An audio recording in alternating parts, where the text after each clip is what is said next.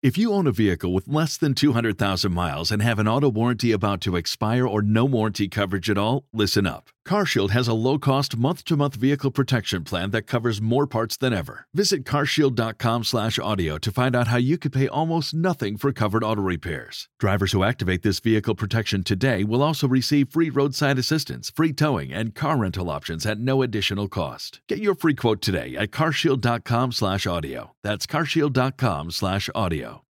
Si tan solo pudiera. ¡Tierra! ¡Fuego! ¡Viento! ¡Agua! ¡Corazón! ¡Chocolate! Cartuneando. Soy el marajá de poca. Tengo un cañón en el cerebro.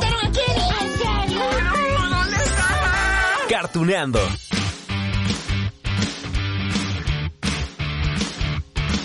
Em, ¿Qué hay de nuevo, viejos? ok, ok, ya. Hola, amigos de Cartoneando. Bueno, es que les tengo preparado un capítulo donde vamos a recordar a un conejo famosísimo. ¿Qué hay de nuevo, viejos? a un ogro que nos divirtió al lado, al lado de una dragona, de un burro, de un gato, un gato con botas, por cierto. Ay, también vamos a recordar a una cebra que se escapó del zoológico de Manhattan. Ay, ya de paso también a una princesa que no es precisamente tan educada, ¿eh? Sí, aunque tiene su coronita y todo, pero bueno, ¿saben qué es lo mejor de este capítulo especial de Cartuneando, amigos? Ah, que todo esto lo vamos a recordar en compañía del gran actor de doblaje que ha dado voz a todos estos personajes y a muchos más. Bueno, ya, sin preámbulos, amigos, les comparto el nombre de este gran actor. Se llama Alfonso Obregón Inclán. Ajá. Lleva casi 60 años de trayectoria. Sí, sí, sí, porque miren, inició desde sus cuatro añitos. Él viene de una familia dedicada a las carpas, a los escenarios, a la actuación. Y es tal su trayectoria que les puedo asegurar que por lo menos lo han escuchado una vez en su vida y eso les digo, por lo menos, ¿eh? Bueno, ahorita vamos a descubrir poco a poco cada uno de estos personajes y claro, claro que también escucharemos sus anécdotas. Es que, ay, tiene tanto que contarnos. Vaya, les dije que Alfonso Obregón viene de una familia de puros artistas, ¿no? Ahí tienen a su primo, Rafael Inclán, a su otro primo, Alfonso Sayas, en paz descanse, Em, ¿Se acuerdan de Raúl Chato Padilla? ¿Sí? El que salía en los programas de Chespirito. Jaimito el cartero, sí. Bueno, pues él era su tío. Y así podemos enlistar a más familiares, ¿eh? a Chóforo, a su hermana Gloria Obregón. Y bueno, les decía que nuestro invitado mega, ultra, super archirrequete contra especial de hoy tiene una trayectoria muy, muy, muy, muy amplia. ya no más, ya no más antes de empezar con el repaso de algunos de sus personajes emblemáticos en el doblaje, les diré que Alfonso Obregón estudió actuación en el Instituto Nacional de Bellas Artes. Oh, sí, digo, Miren, nada más para que nos quede claro, ¿no? Que su talento está más que avalado. Va, bueno, vayamos a este personaje que podría ser una de sus eh, cartas de presentación. Y es que es el conejo que conocemos desde hace 80 años. Que recientemente, por cierto, eh, regresó al cine con Space Jam, una nueva era. Oh, sí, aquí está, para que lo escuchen. Um, cuidado con el primer paso, viejo. En serio, es de locos. ¿Box Bunny? ¿Esperabas al conejo de Pascua? Solo eres una caricatura. ¿Y eso qué? ¿Qué sucede aquí? Ah, vaya, Michael, creí que jamás lo dirías. Vinieron unos extraterrestres y quieren esclavizarnos en su parque de diversiones. Sí, Alfonso es la voz de Box Bunny, así como lo ha sido en los años 90, pues también lo fue en esta película de Space Jam. En un ratito escucharán lo que nos va a contar al respecto, pero antes también les diré que todos aquellos que vimos los expedientes secretos X, ja, X-Files, sí, en los años 90, también escuchamos a Alfonso Obregón. Él dio voz en español a Fox Mulder. ¿Qué tal, eh?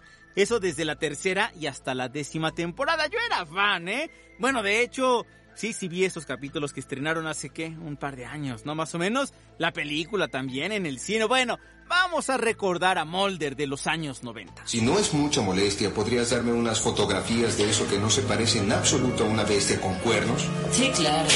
Como digas. ¿No estabas en el motel? Fui a investigar un indicio con la detective White. Vinimos aquí por tres decesos inexplicables. La detective White trata de resolverlos. Necesita que la ayudemos. Oh, bueno, esto hasta se pone la piel chinita. Quiero ver otra vez Expedientes Secretos X. Bueno, vaya recuerdos, ¿no? De estas series tan padres. Y antes de ir a la primera parte de la entrevista, amigos, les diré que Alfonso Obregón también, sí, también interpretó a la cebra Marty en las películas de Madagascar, sí. Bueno, no inventen, la primera ¿saben cuándo se estrenó? ¿O se acuerdan? 2005. ¡Oh! Y la tercera llegó en 2012. Sí, ya tiene sus añitos, ¿no? Pero al escuchar de nuevo a estos personajes, luego, luego viene la sonrisa. A ver, a ver, a ver, una sonrisita. Escuchen. ¡Sí! ¡Eso es muy bien! ¡Wow! Izquierda, izquierda, izquierda. No, no, no. Tu izquierda, tu izquierda, tu izquierda. ¡Wow! Aquí abajo. ¿Saben? Ahora no traigo cambio, muchachos. Será para la próxima. Para ustedes. ¡Qué alegres personajes, amigos! Me encanta Madagascar. Aquí Marty, en esta escena que escuchamos, regresó al lado de Alex, de Gloria, de Melman, a bordo de unos delfines, por cierto, lo llevaron hasta la playa.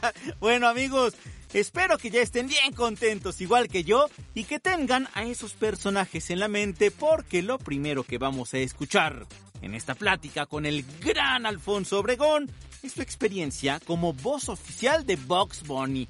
Dicho todo lo anterior, amigos, vamos a la primera parte de la charla.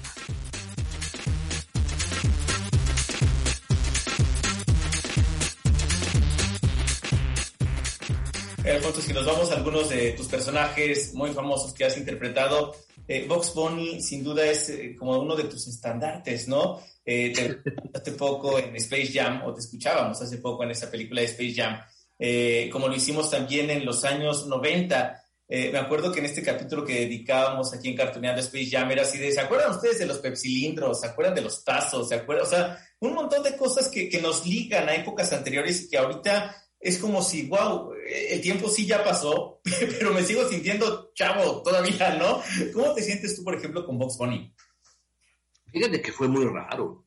Fue muy raro porque, este, bueno, yo hago primero la película, ¿no? Este, y además la hago con mucha presión porque eh, Warner Brothers hace Space Jam 1 y uno de los argumentos que más pesaban y más eh, sostenían ellos era que ya no les gustaba cómo estaban haciendo los personajes de la Warner, los actores que lo hacían, ¿no?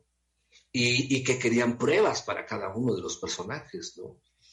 Entonces yo busco las caricaturas y, y, me pongo a, ver las caricaturas y escucharlas y cómo hablan, cómo suben, cómo bajan, este, grabarme el ritmo, la forma. Por... Yo la verdad es que quería a, a un pato que, que, escuché que hablaba así como medio mafioso, eres un maldito conejo, te voy a despelucar, ¿no? Pero luego ya hay otro pato. ¿Te está gustando este episodio? Hazte fan desde el botón Apoyar del podcast de Nivos. Elige tu aportación y podrás escuchar este y el resto de sus episodios extra. Además, ayudarás a su productor a seguir creando contenido con la misma pasión y dedicación.